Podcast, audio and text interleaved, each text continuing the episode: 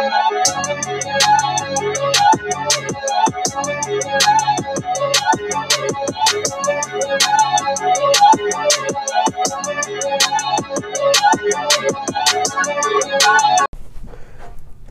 up, everybody? So, we're back with another episode of the Swift Podcast. Today it's just me, myself, and I. And the topic I'm going to address is injury proof programming. So, a lot of times in the gym industry, what the biggest thing we want to do is a weight loss, muscle mass, change your physique, aesthetically pleasing, whatever it may be.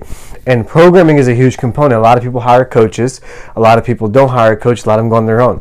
When I first started back in 2007, um, I didn't hire a coach. I had my strength coaches at school. I had my soccer coaches who didn't know much about strength and conditioning or anything of that sort. I had the football coach who did a phenomenal job of teaching me stuff. But when I started researching on my own, a lot of times what you'll see is when you're researching, what do you find? You find body part split workouts, right? You find let's do back and biceps, let's do shoulder and chest, let's do um, chest and tries, let's just do legs, let's just do hamstring, let's just do glute specific, let's just do calf specific. So you're thinking single isolation muscles.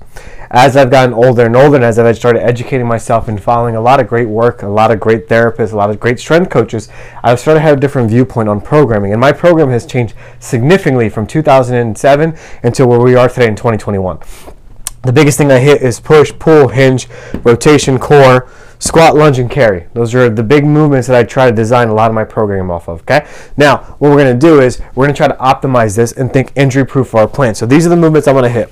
When I first started training, and this could be relationship to a lot of you currently, related to a lot of you, it could be different, right? I was going Monday, chest and tries. I would go Tuesday, back and buys. I would go Wednesday as a rest day. Thursday is legs and shoulders and I would rest, and then I'd go Friday, um, be a rest day, or I'd go flex Friday, just hit arms again, whatever it may be. Now, my goal is to teach you about injury proof programming, meaning I want to make sure we're all injury proof as we program, right? And also as we work out. Let's look at joint health, not muscle health. Let's look at joint health. When I pick up this guy, so we're going to start Monday. I was going chest and triceps, right? Chest kind of sits here in the front of the shoulder, triceps are coming back here, attaching into that shoulder joint. Back biceps. Biceps also go to the shoulder joint. Your back muscle sitting right here. And now we were thinking, okay, two days I hit four different muscles, but I hit one major joint, that glenohumeral joint, right? I continue to hit that. Then I take a break, I hit my legs and I hit my shoulders again. So that means in four days, I've hit this shoulder joint three times heavy and hard. And then we start to wonder, hey, why does my shoulder hurt? Or why does this start to bother me? Now, a lot of times we go in aesthetically pleasing workouts. We want to make sure that aesthetically we look the best, which is great, fine. Then what we do is some days we'll split just for, they call it booty workouts, right? Just for your butt or just your hamstrings or just your glutes. Yes, you can isolate those exercises, but now start thinking joint health. Where do those muscles attach to and what's going on? Your glutes are sitting right here, right in the back of this region. Hamstrings come up here. Hip, quadriceps are all up in here. Everything's kind of interchanged in that hip complex. I'm not going major terminology here because I feel like I want to keep this simple for everyone to understand. But think of all those muscles that come and attach in the hips. And from my work, you've seen it, right? There's a lot of muscles that come in and attach in this hip complex. Now we're thinking, okay, I'm isolating the muscle, but in terms of the joint, I'm hitting that hip joint quite significantly and quite often. And over time, if I continue to do it, now we're thinking shortening. Those muscles will start to shorten and injuries and dysfunction start to occur. So I want you to start thinking joint health and not necessarily muscle. If you want to go injury free and try to prevent injury from occurring in your workouts, then look at, well, my skeleton just had an injury because I didn't stabilize him well enough, right? There's that issue.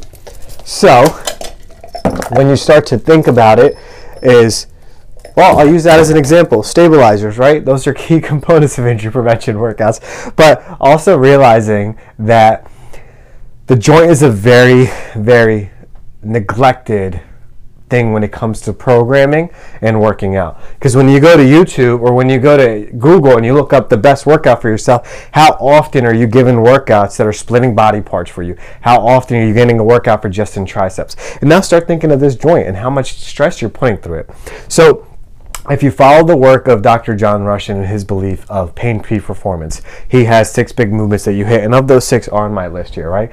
And now I added a few extra from my personal bias and my personal opinion of adding rotation work, core work, which I know he talks about in his work and other people talk about in their work. And typically, most therapists that you'll talk to, we kind of run the same line, just different twists and biases. But if we want to talk aesthetically pleasing, right, and we want to talk about what's the best bang for my buck, push and pull, you'll get your upper body developed pretty well, right?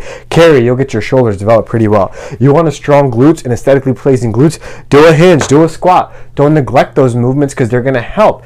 Now, the difference is I'm not doing a million exercises. I'm focusing on eight different movements, time under tension. I've talked it about plenty of times before. Spending proper time under tension is going to a strengthen the muscles to the T. It's going to strengthen the joint. I'm sorry, the tendons that come into play. And also, yes, in terms of joints, you will strengthen it because we know bone density is going to increase with resistance training properly, and that's going to be a huge success. I'm also not hitting it multiple times. I'm thinking of my joint health, right? Your muscles and your body is a very beautiful thing. You have agonists and antagonists that, you know, agonists are your primary movers, antagonists are the opposing muscles that help. You have synergists, the synergist muscle to stabilize the help out. Now you start thinking wholesome. When I do my programming, as I develop a movement, am I making sure I balance it out? We'll use an example of a shoulder injury. A lot of times with shoulder injuries, what I find in the clinic is people come in with like a rounded shoulder, essentially, right? I'm not going to say they have rounded shoulder syndromes, but what I see in dysfunction is quite often we have a very tight pec, we have weak upper back muscles, and my job is to tell you that hey, we're going to open up your pecs and strengthen your back. Okay? How does that develop? Could be many various things. It could be you hit a push, pull, carry in too many sequence days, right? That joint itself starts to get altered, and that's when injuries start to occur when we're not aware of the joint. So, if you want to be injury free, if you're suffering from an injury, I want you to make sure you start thinking of the joint itself a little bit more. Think of the joint in terms of health, and think of the joint in terms of just wellness, and then mobility wise. I always say for every push, I want to pull because I want your back to be a little stronger than your chest so I can kind of keep you in more of a neutral position. No one's going to walk around like this ever. They shouldn't. You're still too stiff in this point, right? You want to be as closely as possible. Even for me right now, because of how tight my pecs are, I feel myself in, in a poor position and it'll show in my mobility, right? Same thing with the hip and lower extremity. If you're going squat, match it with hinges. I always say one squat to two hinges, right? Making sure that my posterior chain is stronger than my anterior chain, for lack of better terms, right? Meaning the front and the back. So the back should be stronger than the front. And that should help out when you're looking at pelvic stability, when we're looking at shoulder health and pelvic actual positioning. That's the biggest thing. Major dysfunctions that we tend to see a lot is hip pain when it comes to squatting and shoulder pain when it comes to benching and pressing. And a lot of times, what that is, the tissues in the front are probably tighter and weaker than they should be. And also, the tissues in the back aren't as strong as they should be because we're neglecting those things. And we start to focus so much on aesthetics. And this has been something that has been happening for years, though. It's not just now in modern time. Over time, and look at the, the first godfather of bodybuilding, Arnold Schwarzenegger, and his programming was just, you know, and I have his encyclopedia, phenomenal book. It was a great book as a, as a young athlete to read to just learn about exercise. But now it's can, how can we enhance it? How can we take those? Again, what I'm talking about today specific for just general population. If you're a bodybuilder, and again, if you're a power lifter, yes, you have to isolate. You have to do the chest and try. You have to do the back and bi. But what's stopping you from making it more of a push pull thing to be healthier about yourself? What's stopping you to think about your joints so you have your split? So say, hey, if Edward, I don't know why Edward came to mind, but if Edward is going to be a bodybuilder and he wants to focus on developing his chest and also be injury free. So say he comes in Monday because it's International Chest Day. We all know that, right? So he hits chest and triceps. Great. Then Tuesday, don't hit back and biceps. Don't do it. It's just not worth it, right? Maybe do legs. Take a rest day Wednesday. Then Thursday, come in and hit your back and biceps. There's no timeline. And that's what people forget. There's no timeline of hitting muscle because if you're in that competition, when you get to close to peak time when I was competing, my coaches had me do certain body parts multiple times in a week, right? But there was because as you get closer, you'll hit it more often, but you're going to be smarter about how heavy and hard you're hitting it. Initially, if you're really going to get dense with the tissue and really work on it, space it out. So now what I'm looking at is I hit my shoulder joint on a Monday, and then I waited all the way till Thursday to hit that shoulder joint again. Now we're thinking I've given this joint at least 48 hours to recover, so I'm not going to create more tension in that joint than it has to be.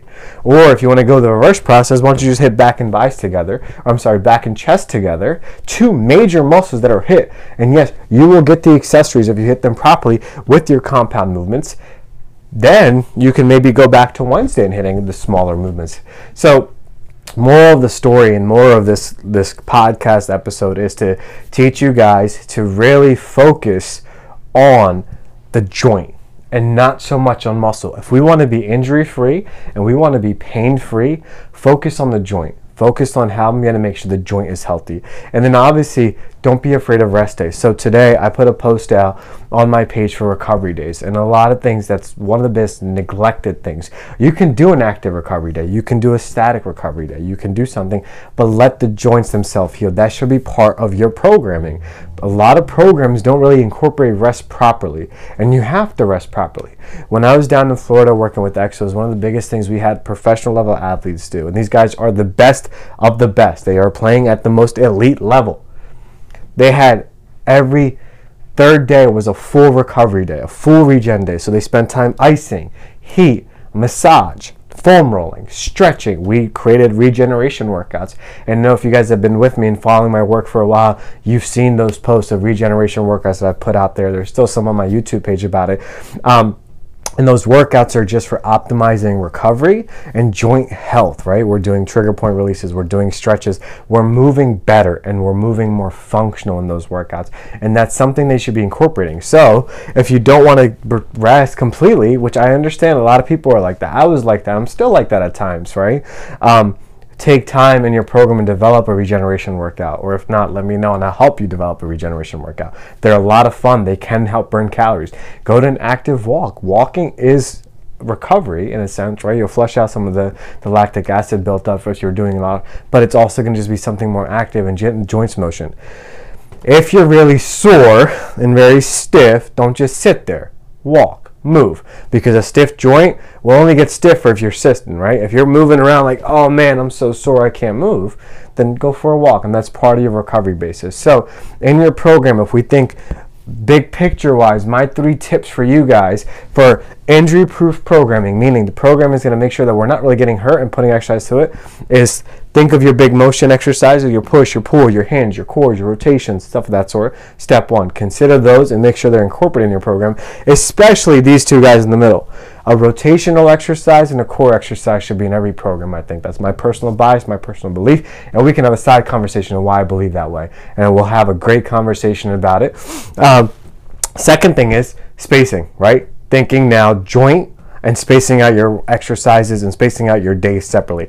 Think joint, joint, joint. I want you to start thinking joints. Elbow, wrist, shoulders, heads, knees, and toes. Remember that song as a kid we used to do at five or four years old? What my nieces are doing currently right now? That's what I want you thinking. Think of those joints and making sure you're keeping the joint itself healthy and happy. And lastly, include those rest days. Recovery is going to be a huge example of why it's beneficial and a huge asset of making sure you're just healthy. There, it's okay to rest. It's not going to be the end of the world. One day off is not going to kill your results. If it does kill your results, you're doing something wrong in your programming, right? One day off is just going to help replenish, and sometimes that one day off can make the biggest difference in how you feel.